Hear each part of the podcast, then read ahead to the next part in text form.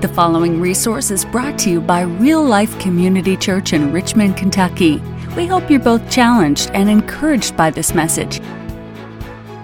Would you please give a warm, real life welcome to uh, Pastor Britton Cottrell and his bride Miranda? Man, that is so true. Um, what can I say? We loved uh, Colorado. You want your Bible? Yeah, follow along with me if you would. Uh, it's been so good to be Pastor Chris's mentor over the years and um, teach him everything he knows about life and ministry and how to be a good husband and all of that. And uh, yeah, we, we served on staff together. What a fun time it really was. And uh, then our friends moved out here, and so yeah, we decided to come out for a visit. So um, I want to just say this on a serious note. Uh, Pastor Chris, it's evident that uh, God dwells in this place. Um, just to hear the struggles of moving. I know it's difficult. Anytime you pick up a family and you move to a new place, uh, it's hard and transition is difficult. But to see how God has blessed you and what He's doing in this church, I just think there are some incredible days ahead. Uh, for this church body of believers, and uh, I'm excited to see what God is going to do in your lives. I met some of you uh, last year in Colorado. Uh, you came out for a wedding, not to see me. Pastor Chris came out to do a wedding, and he had a few moments. But I just, for those of you that were there, you'll understand what I'm talking about. I wanted you to know in Colorado, we went digital now. So um, just so you're all aware, that's just a candle, and uh, we use digital candles for uh, special occasions. So. I want to share with you. I'm really honored, Pastor Chris, that you would allow me to share on this day that um, I know you're going to be taking a few moments to pray over your new youth pastors. And uh, my wife Miranda and I have served in youth ministry for about 15 years. And uh, 15 amazing years as we navigate youth ministry, not knowing. Uh, what we're doing. I mean, the truth is, you may sit back and go, How in the world do you minister to teenagers? I, I still don't know. Um, but what I know is that when you pursue God and you love Him with all of your heart, uh, He helps you along the way and uh, you figure that out. And today I want to just share a message uh, that I believe is not only timely, uh, talking about your new youth pastors and youth ministry and the next generation, but I feel is timely for the church today. And uh, maybe you have woken up in the last couple of weeks recently and you've just recognized and, and realized that it's a new year, like 2019. There's something weird that happens, you know, in December through Christmas, and you, you're getting excited for New Year's, but it's, it's weird when the calendar flips over and you're in a new year. And do you ever just kind of wake up and go, What happened? What happened to 2018? Maybe you're like, Thank God 2019 is finally here because you're, you're looking forward. But oftentimes in life, we kind of have this mentality that life passes us by because we're wondering, you know, if I can just imagine going back when you're a child, if I can just get through school and I can just graduate high school, life is going to be so much easier, right? Do, do you think that uh, high school students are, are, are telling me that all the time? Man, if I can just graduate, things will be so much more smooth. And then they realize college comes up, right? Or that job. And they, you know what? If I can just get through this job or finish my degree, life is going to be so much more simple. And then they get married and they start having children. We have uh, one daughter, by the way. She's eight years old. Uh, something interesting about my daughter, she loves pickles. Uh, she will eat pickles nonstop. Uh, dill pickles, kosher pickles, gherkin pickles. She loves them. So anyway, if you ask her, ask her about her pickles, she uh, loves those. But uh, as kids are growing up, you think, man, if I can just raise my family and get these kids to uh, serve God, and, and, you know, then I can enjoy life, right? And you're looking forward to retirement. Well, then all of a sudden you realize when you thought you could retire at 65, it's now 75 or 85 that you can retire, right? But there will be one day, maybe some of you have reached that moment of retirement, and you sit on your porch and you rock back and forth and you talk about how the good old days have already passed you by, right? And you look back. And, and, I'm here to tell you today that we need to live in the moment that God has for us right now. We need to know uh, in, in Psalm chapter 127, verse number one. I want to share this verse with you, and we're going to go on to Ephesians chapter 5 in here a moment. But someone once said that life is what happens to you uh, when you're making plans to do other things. Do, do you ever feel like you're planning and you're trying to make things just perfect, and then you wake up one day and life happened to you? Circumstances came your way and it just happened. It's true that another year is upon us and the new year stretches before us, and maybe you've made some New Year's resolutions, maybe you've uh, made some goals. I can just tell you something living in Kentucky, I don't know how you'd have any kind of diet goals living here. I've had like two hot browns since I've been here, I've had candy. You guys scoop cookie dough in ice cream cones and eat it that way. Like that was heaven. Um, I love the food here, but I could never make a New Year's resolution uh, to eat healthy, at least for a few years after uh, I was here for a while. But maybe you've you've contemplated 2019, but are you ready? Are you really ready for what God has for you tomorrow? Better yet, are you really ready for what God has for you today? Psalm 127, verse 1 says, Unless the Lord builds the house, those who labor it labor in vain. I'm going to read that again. Unless the Lord builds the house, those who build it labor in vain. And so I have a question for you who's building your house? You may be saying, well, we already have a house. We got a nice little place. We got 10 acres right outside the city here, and we really love it. Now, I'm, I'm talking about your home. Bible says uh, in, the, in the original Greek and Hebrew, that word house is really translated and it, it references buildings. Yes, it references the dwelling place, but really what it's referring to is the sense of your household or your family. The New Testament really expounds that to, to really include the house of God. Who is building the house of God? Who is establishing uh, God's house in, in this place, in Richmond, Kentucky? Who is building the house of God? Who, who is at the center of real life community church? You see, when you build a house, you need a good foundation. You need good walls, and you definitely need a roof when it rains nonstop the entire time you visit here. All around us, though, we see results of how the enemy is trying to destroy lives. You don't have to go very far. You don't have to talk to too many people to find out that the enemy is, uh, he's raging war against the Christian. He's raging war against your family. He's raging war against your spouse. He's raging war against your neighbors. You only have to turn on the news for a moment before you're uh, bound to be discouraged about how life continues to be uh, a digression sometimes. And you feel like, man, you just take one step forward as a nation and then you feel like you're five steps backwards. It, it's not too exciting to look at those things that are happening, but today I want to talk about the foundation that God would want us to build. Because sometimes we listen to those news reports and we get discouraged. You know, over the last 15 years, Miranda and I, we've been able to go to uh, a lot of different places. And, and right now, in, in the ministry that, that we're doing, God has just uh, opened some doors for us to travel and do some things uh, we didn't always get to do. But we just returned from Uganda uh, in October. Actually, it was, yeah, first part of November. And it was a great trip. The Nelsons uh, went with us. We took our children.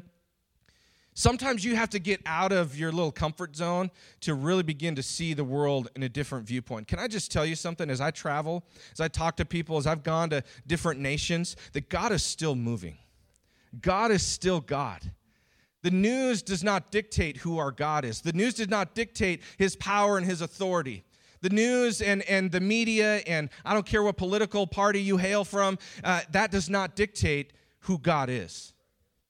I want to see more of God here in America. I want to see God begin a revival in churches that are uh, faithfully seeking Him. That last song that we sang, what a powerful song, speaking of the faithfulness of God. God is so faithful. You may be hitting a brick wall right now and you feel like the enemy is prowling around. The Bible is very clear that is going to happen. The enemy wants to uh, attack you. The enemy wants to put you in your place. He wants to make you complacent. But I'm here to say that God has a plan and God has a purpose. And 2019 doesn't have to be five more steps backwards, but instead, He wants you to see that His desire is to move in your midst. His desire is that He wants you to build a foundation that is strong this church and what Pastor Chris and your team are doing here, it's building the foundation. When you're talking about giving and giving 51%, what an incredible goal that is. And I think God is going to uh, richly bless and honor uh, that desire in the work that you're doing here. But what you're doing, Pastor Chris, is you're building a strong foundation.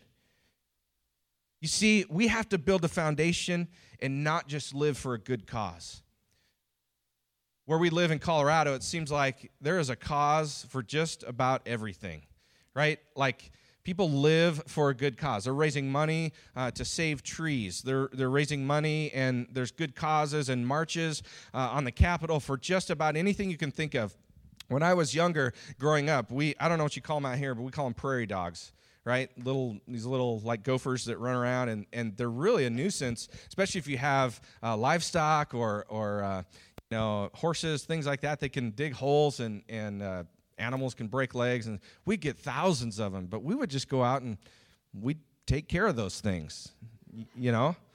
And by taking care, I don't mean feeding them a five course dinner. I mean we just we we took care of them, but in Colorado, they're a protected species. I mean, you go to parks that say Prairie Dog Park, and you're going, what in the world is this? You know, it's a good cause. Somebody wants to fight for the dogs. You know, I wish that people would fight for the cause of the gospel of Jesus Christ as much as they fight for good causes. Now, I'm not saying there aren't good causes out there. I'm not saying that you shouldn't be involved in your community and good things that the community is doing. But, folks, if your motivation is simply a good cause, you're missing it.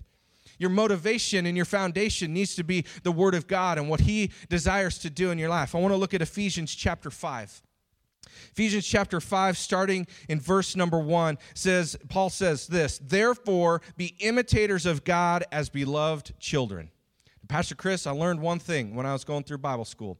When you open the Word of God and it says, therefore, that it's probably talking about something before that. There's a therefore for a reason. So if you were to go read through Ephesians, in particular Ephesians chapter 4, you would understand that Paul isn't writing this book uh, many times as he does to churches because there's a problem or there's a spiritual issue. He is really writing, talking to the church about their maturity He's talking to them about building uh, the, each other up in Christ and building that foundation. And so, those first three chapters, uh, he's laying that foundation. Chapter four, he's talking about building up the body of Christ, the unity and the leadership gifts that exist, growing in our faith and living as children of light. Do you know that when you have an encounter with Jesus and you understand the price that he paid for you and you trust in him, do you, do you realize that your life should be different after you accept Jesus Christ?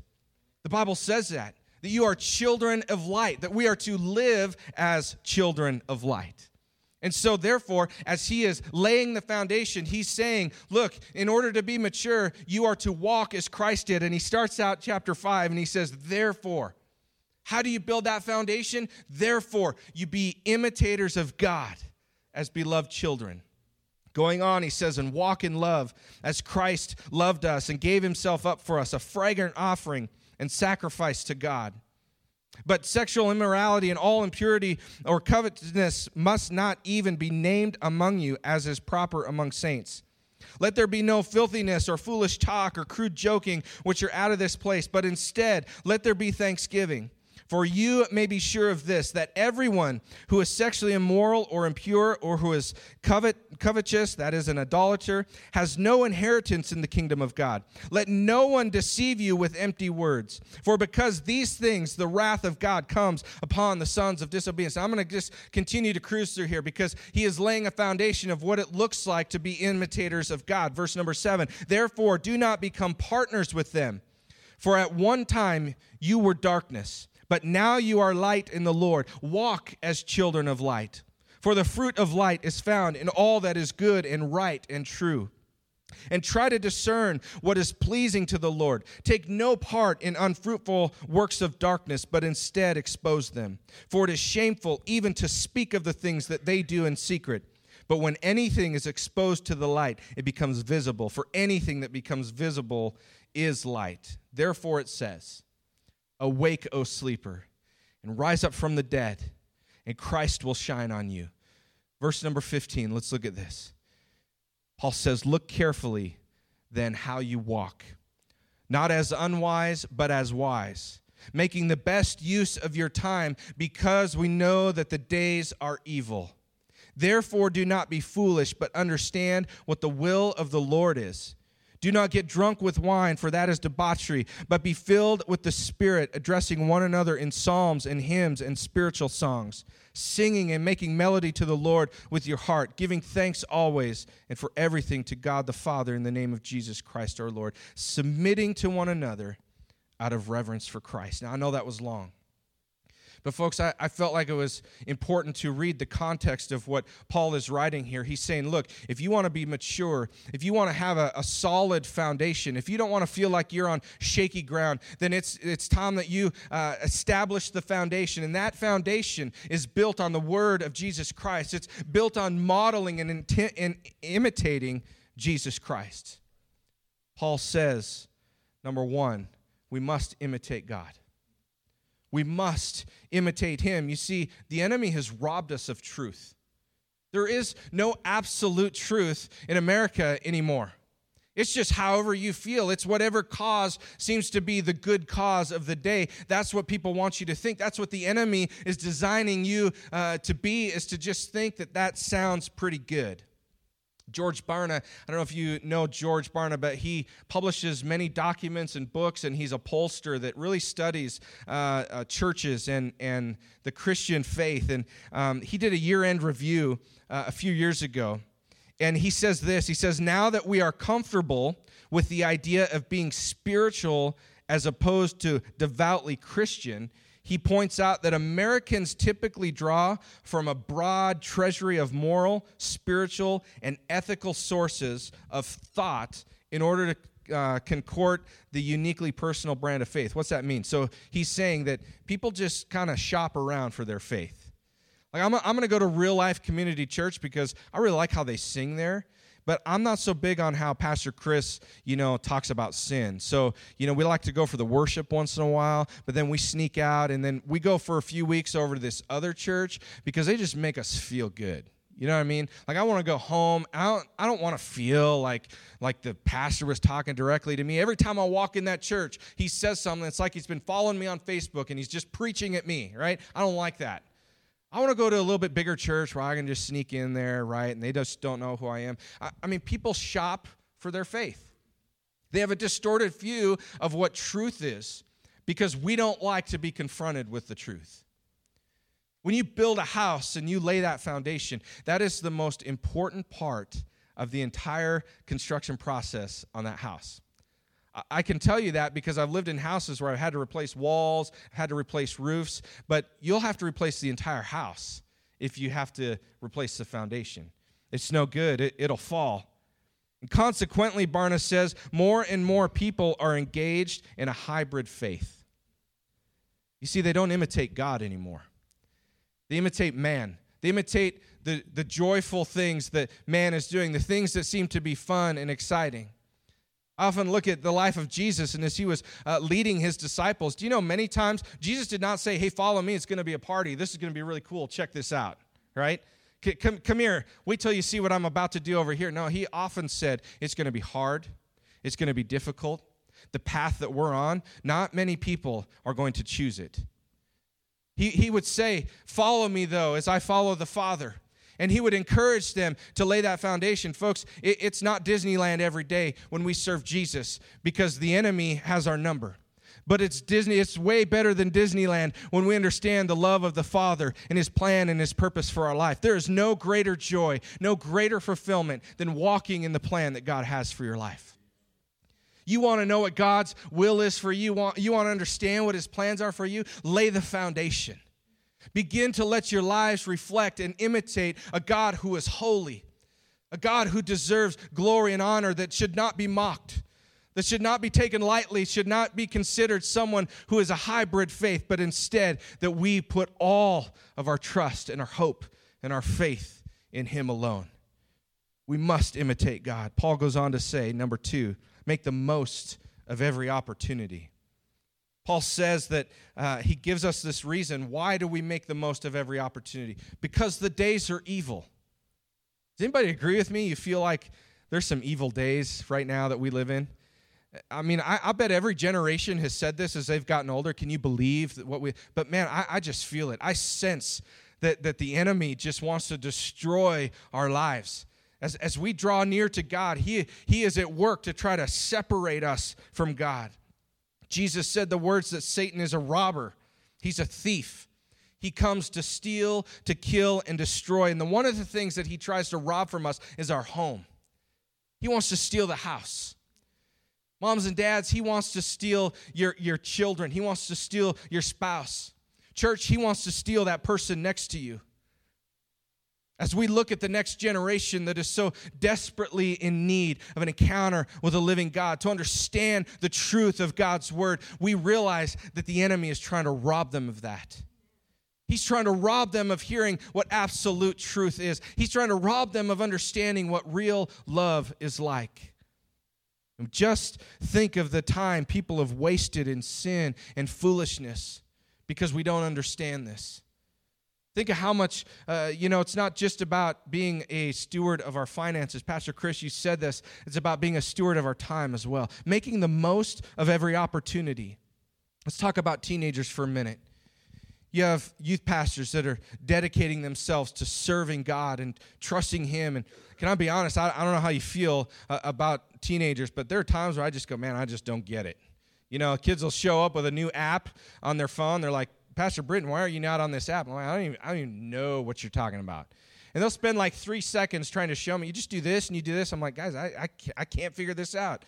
So I don't, I don't know anything about Snapchat, but that's like the thing, I guess, uh, for some, especially junior high kids and high school kids. I, I don't, I, I, I don't know how to use it, don't know what it is. But one of the kids downloaded to my phone. They set me up an account and they said, now you got to use this. A few weeks later, they came back and said, now I've sent you some stuff. Did you get it? I'm like, what are you talking about? You sent me some stuff. Like, like where is it? I, it's not in my email. I mean, I just have a hard time getting it. You know what I'm saying? Teenagers are hard to figure out. But here's one thing I know they have the same needs that we have. They want to be loved, they want to be accepted. Deep down, they want to know truth. And it's our responsibility as youth leaders and youth pastors and leaders in this church, more importantly, as parents, to dedicate ourselves and saying, you know what? I'm going to fight for my teenagers. I'm going to fight for my family. I'm going to fight for my kids. There was a poll that was recently done, and they asked 1,100 teenagers ages 12 to 18. They asked them the question who plays the most important role in your life? In other words, who is the greatest role model in your life? And you may think this, and, and as I ask that question even to you, you might be thinking what you uh, perceive to be the answer. We might think it might be a famous person or might be a sports person. 67, almost 68% of every teenager that was asked said that they believe that parents are their most important role model today in their life. That may shock you. You may feel disconnected with your child. You may feel sometimes disconnected with your teenager, but I'm telling you, they look up to you more than they look up to their youth pastor. They're looking to you for the answer more than they're looking to Pastor Chris for the answer. They're looking to you even more than they're looking to the world. 68% of them say, I turn to my mom and dad first.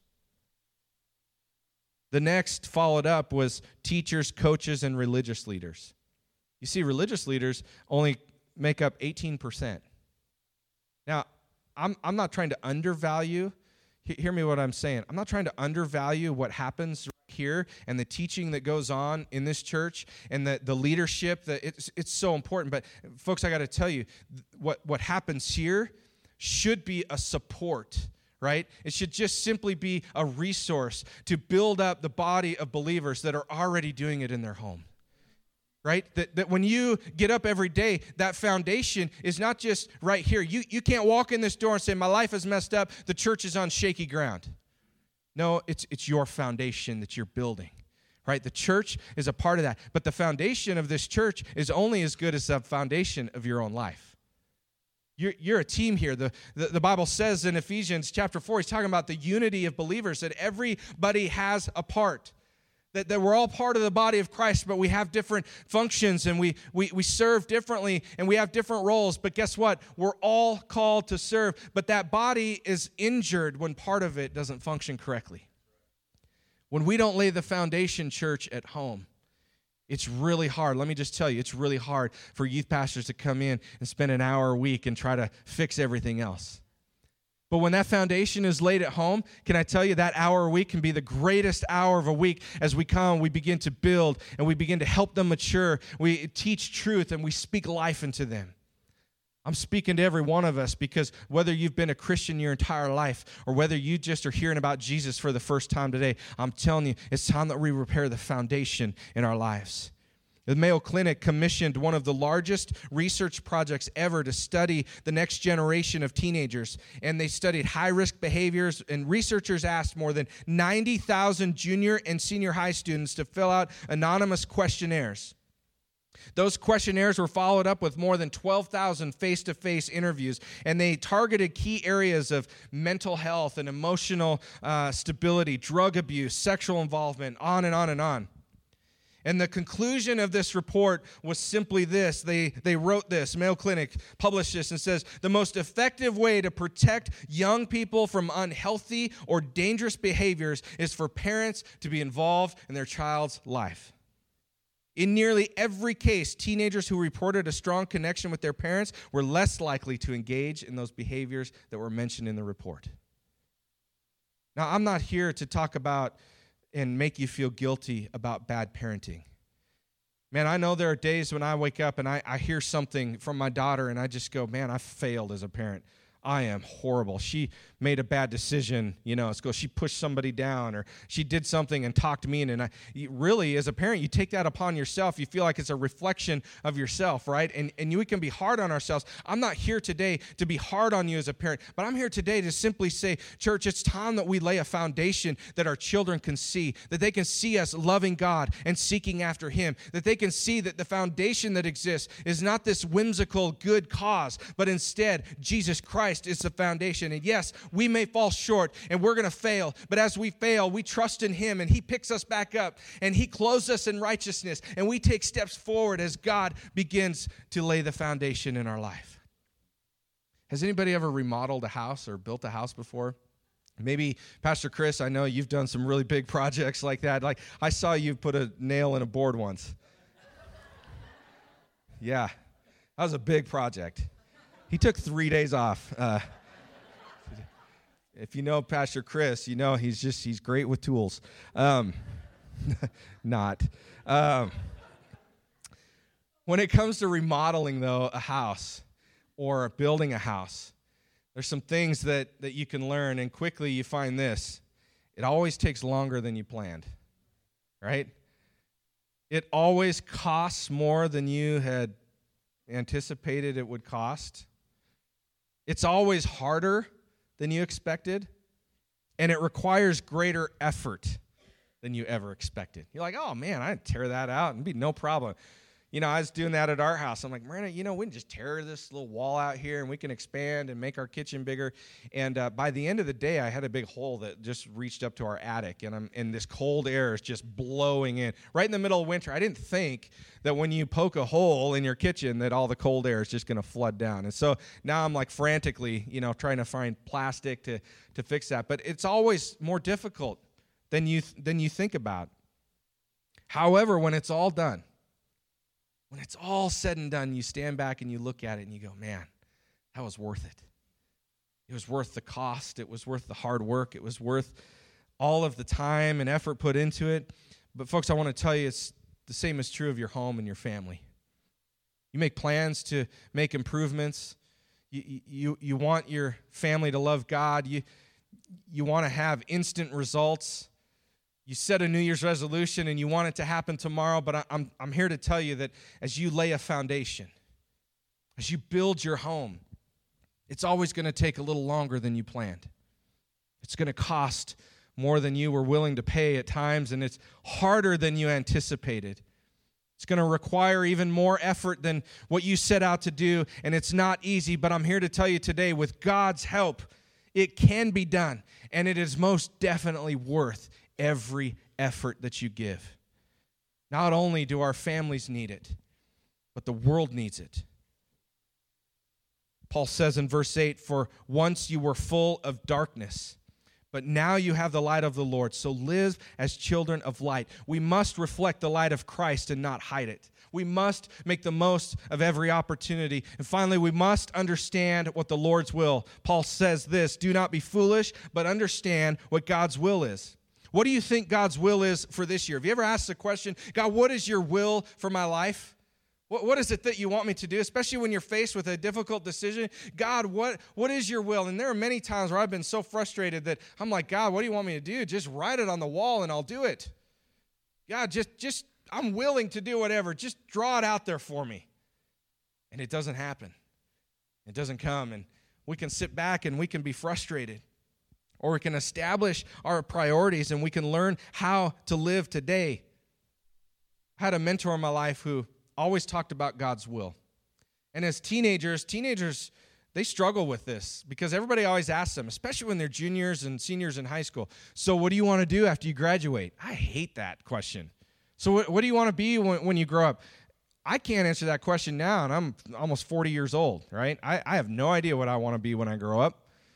I know what I don't want to be, but I, but, but I don't know.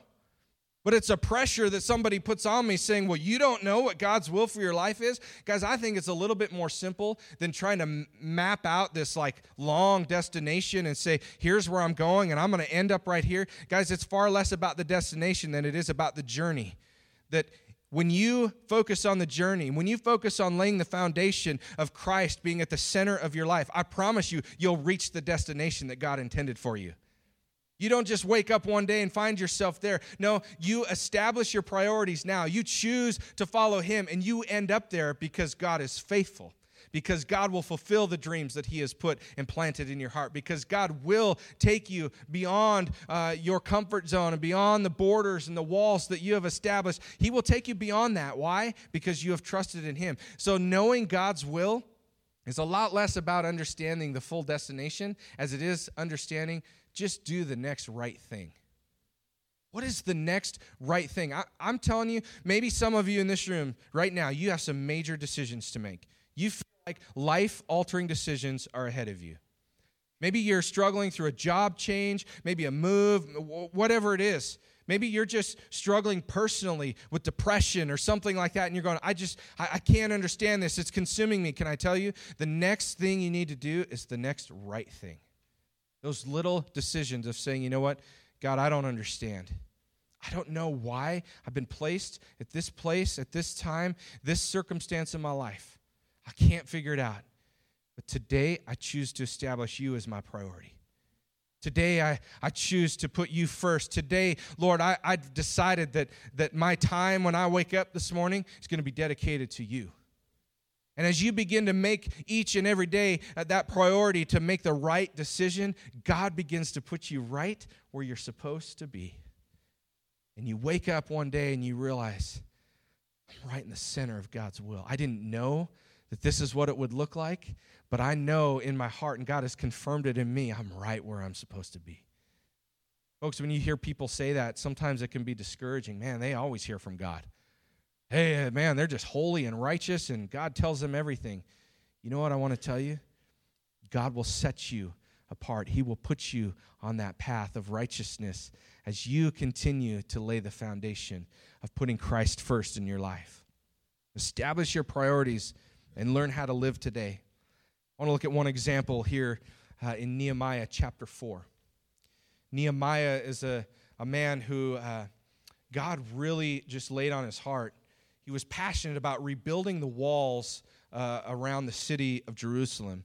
And in chapter 4 of Nehemiah, verse 14, he says this And I looked and arose and, and said to the nobles and to the officials and to the rest of the people, Do not be afraid of them. Remember the Lord who is great and awesome, and fight for your brothers, for your sons, your daughters, your wives, and your homes. Now, what does that mean? You see, Nehemiah, some little background here. God's people had been held in captivity in a foreign land for 70 years. And in three different stages, they were allowed to go back to their, to their land and to their home. And Nehemiah led the third group, the last group, and his focus was on the walls around the city because they were in ruins. And his job was to mobilize people in rebuilding those walls. Rebuilding the walls of Jerusalem was an important sign to the enemies of Israel. Imagine if you lived in a home and it, it looked like it was torn down. That sends a signal that you're defeated, that you're torn down. God was giving them back their land, and, and, and they needed to establish the walls to show that they were a, a people that who were not any longer defeated, that were now full of uh, God's direction, God's plan in their life. The rebuilding of Jerusalem's walls would show God's blessing upon the people, and again, that God was with them. Bear with me here for a second as I give you a couple things from Nehemiah. Pastor Chris said that since there was no first service today, that I get to preach two sermons this service, right? Okay, good. I'm, I, I meant to clarify that with you, but I, I, th- I thought that's what you said, but no, I'm almost finished. He says this in, in Nehemiah Things got difficult and they weren't easy.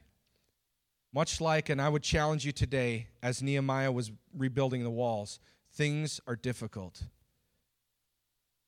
Oftentimes, it feels like those that are surrounding us are, are more than those that are with us, that life begins to just take on this difficult uh, structure, and frustration and fear can break and can creep into your family.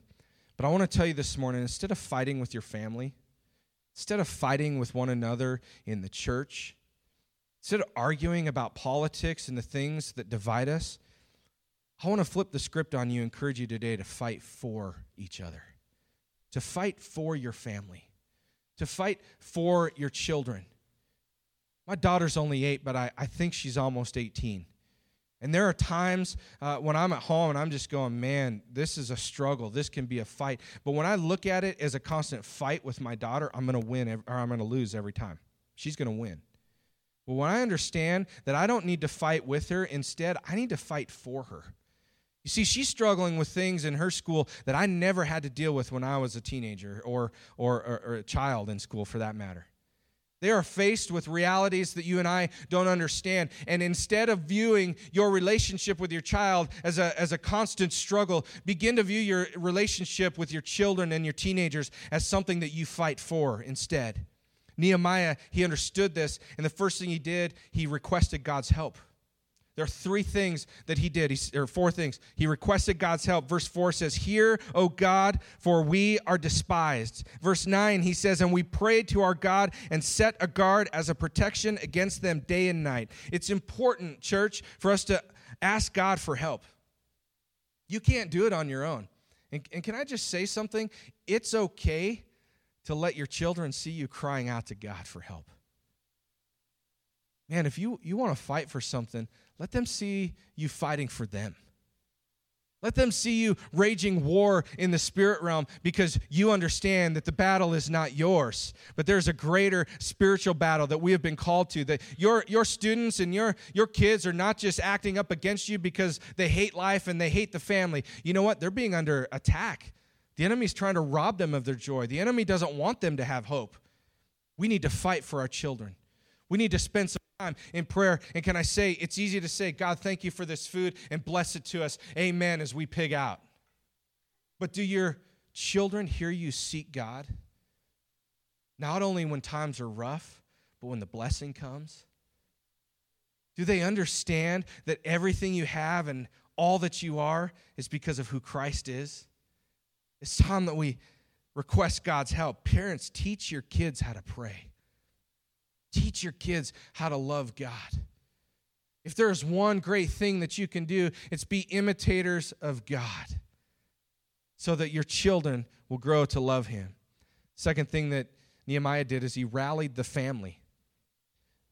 I read the verse before, but he said, Therefore, I stationed some of the people behind the lowest points, verse 13, of the wall at the exposed places, I posted them by families with their swords, spears, and bows. And after I looked things over, I stood up, said to the nobles, the officials, and the rest of the people, Don't be afraid of them. Remember who the Lord is, who is great and awesome, and fight for your families, for your sons and your daughters, your wives and your homes. You see, Nehemiah placed families so they knew what they were fighting for.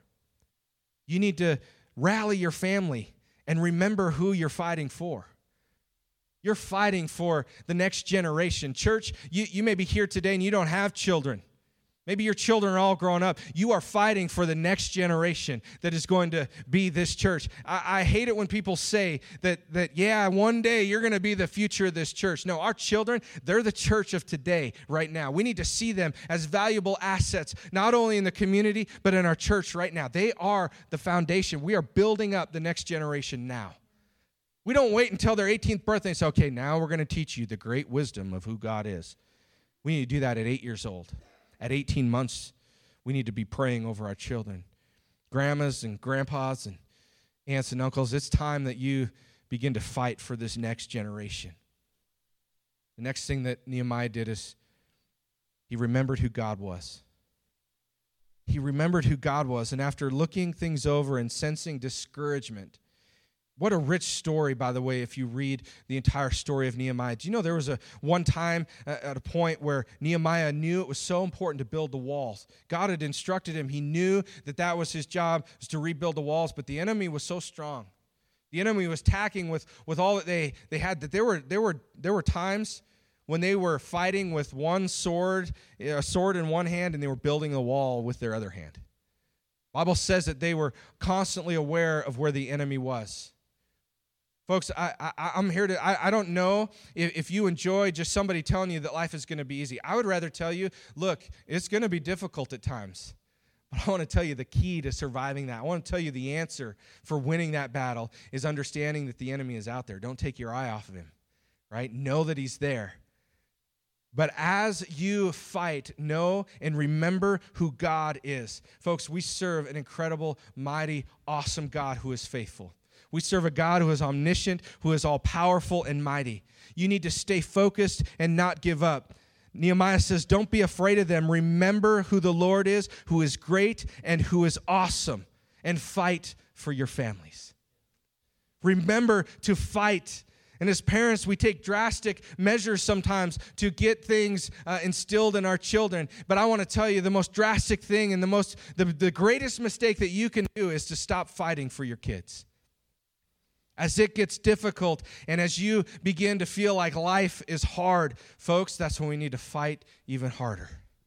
That's when some days when you don't feel like it because you have a lot to do and you're trying to build something and you're trying to make things happen, you feel like you don't have time for it. It's time to carry that sword.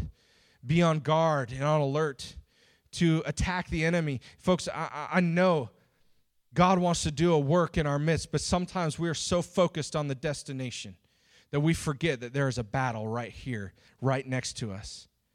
Do all of your children know that you have not stopped pursuing or fighting for them? The fifth chapter of Ephesians deals with all of these things and these roles of the family. But what's interesting is that he talks about spiritual maturity in chapter 4. As he talks about in chapter 5 to imitate God, he goes right into that as we lay the foundation, as we're talking about building that foundation for Christ. In Ephesians 6, Paul says this finally, be strong in the Lord and in his mighty power. Put on the full armor of God that you can take your stand against the devil's schemes. For our struggle is not against flesh and blood, but against the rulers and against the authorities and against the powers of this dark world and against the spiritual forces of evil in the heavenly realms. Folks, it's time for us to put on the full armor of God that we would not grow complacent or that we would not fall asleep in our struggle, but we would wake up that we would begin to invest in the generation that is that is after us that we would invest in our children moms and dads. It's time to fight for your family. Don't wait for politics to get it right. Don't wait for the, our governors and our senators. Folks they're messed up. There's no answers coming from there. The only answer comes from jesus christ. But we church have to wake up and understand who is building our house because if we labor in vain right? It's not going to, to have any lasting accomplishment in the lives of our children. Jesus Christ has to be at the center of this house. Jesus Christ has to be at the center of real life community church. I'm telling you, you can have all the right chairs, you can have all the right music, you can have all the right looks, but if Christ is not the foundation, we've built it in vain. Your children need to see you fighting. Get pretty serious sometimes because I don't take it lightly when I stand up here, the honor to share the Word of God with you, but it really is very serious to me when I look out at the world and I think, what does my daughter have to look forward to? What is in store for them if we don't get this right? Can I tell you, we don't have to get politics right. We don't. We don't have to get our good causes right the one thing we have to get right is establishing who Jesus Christ is. We cannot fail at that. We cannot fail at being godly examples to the next generation. Today, you're here, eh, moms and dads. I want to say maybe you feel like the enemy has been attacking you. Maybe you feel like you don't understand the big picture. Maybe you can't wrap your mind around what God is doing and you feel lost and you feel like I don't I don't get it. Man, I, I, do the things and I come to church and I volunteer and we do all the right things. But maybe today the Holy Spirit is just speaking to you and saying, you know what? You're doing all the right things. The foundation is a little shaky. Do you know you can do all the right things for the wrong reasons? Do you know you can look the part and totally miss the reason why? The reason why is Jesus. Not only is everything that we have His, but we are His. He has called us to be imitators of Himself. It's not just a fancy verse in the Bible. It is something that is so key to winning the war every day. Remember, your battle is not against your spouse. Your battle is not against the person sitting across the aisle from you. Your battle's not against your neighbor. Your battle's not against politics. It's not against your children. Your battle rages in the heavenly realms. Your battle is not yours, but it rages in the dark. And the way that you win that battle is by submitting yourself to Him, putting on the armor, and taking on the fight. Thank you for listening. If you'd like to know more about how you can have a relationship with Jesus Christ, or if you have questions about our church, you can email us at info at myrealchurch.org. Real Life Community Church is located at 335 Glendon Avenue in Richmond, Kentucky. We invite you to join us for worship Sunday at 10:45 a.m. or Wednesday at 7 p.m. Visit us online at myrealchurch.org.